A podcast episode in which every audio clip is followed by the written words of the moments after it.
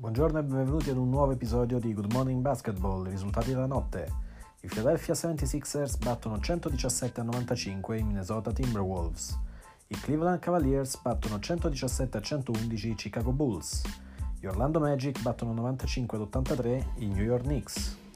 I Toronto Raptors battono 125 a 113 i Detroit Pistons. I Boston Celtics battono 116 a 105 i Milwaukee Bucks. Gli Indiana Pacers battono 118 a 108 i Brooklyn Nets. I Portland Trail Blazers battono 102 a 99 gli Oklahoma City Thunder. Gli Houston Rockets battono 159 a 158 i Washington Wizards. Gli Utah Jazz battono 110 a 96 i Los Angeles Clippers. I Charlotte Hornets battono 118 a 111 i Sacramento Kings. I Phoenix Suns battono 121 a 110 i Golden State Warriors.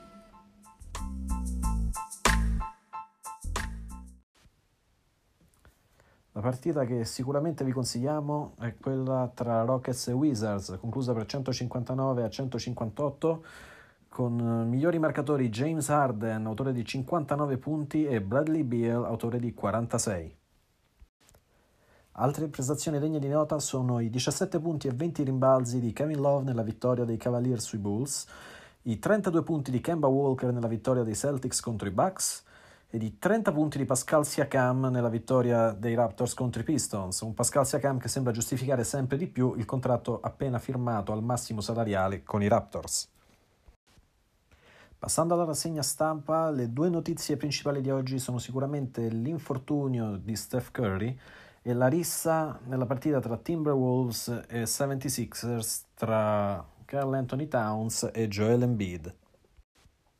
Leggiamo su The Ringer che l'infortunio alla mano di Steph Curry sia probabilmente una frattura, il che potrebbe significare tra i due ed i tre mesi di assenza dal campo. Non la migliore delle notizie per una Golden State che al momento si ritrova soltanto ad una vittoria e tre sconfitte in fondo alla Western Conference. Non molto da aggiungere invece per quanto riguarda la rissa, o per meglio dire l'accenno di rissa nella partita tra 76ers e Timberwolves, con Joel Embiid e Carl Anthony Towns che dopo essersi afferrati sono stati separati quasi immediatamente e hanno successivamente continuato a lanciarsi insulti via Twitter dopo l'espulsione nella partita. Difficile pronosticare quali possano essere le sanzioni decise dalla Lega per i giocatori coinvolti in un fatto del genere. Tra le altre notizie abbiamo anche il ritorno di Kyle Kuzma che secondo Bleacher Report è previsto per questo venerdì.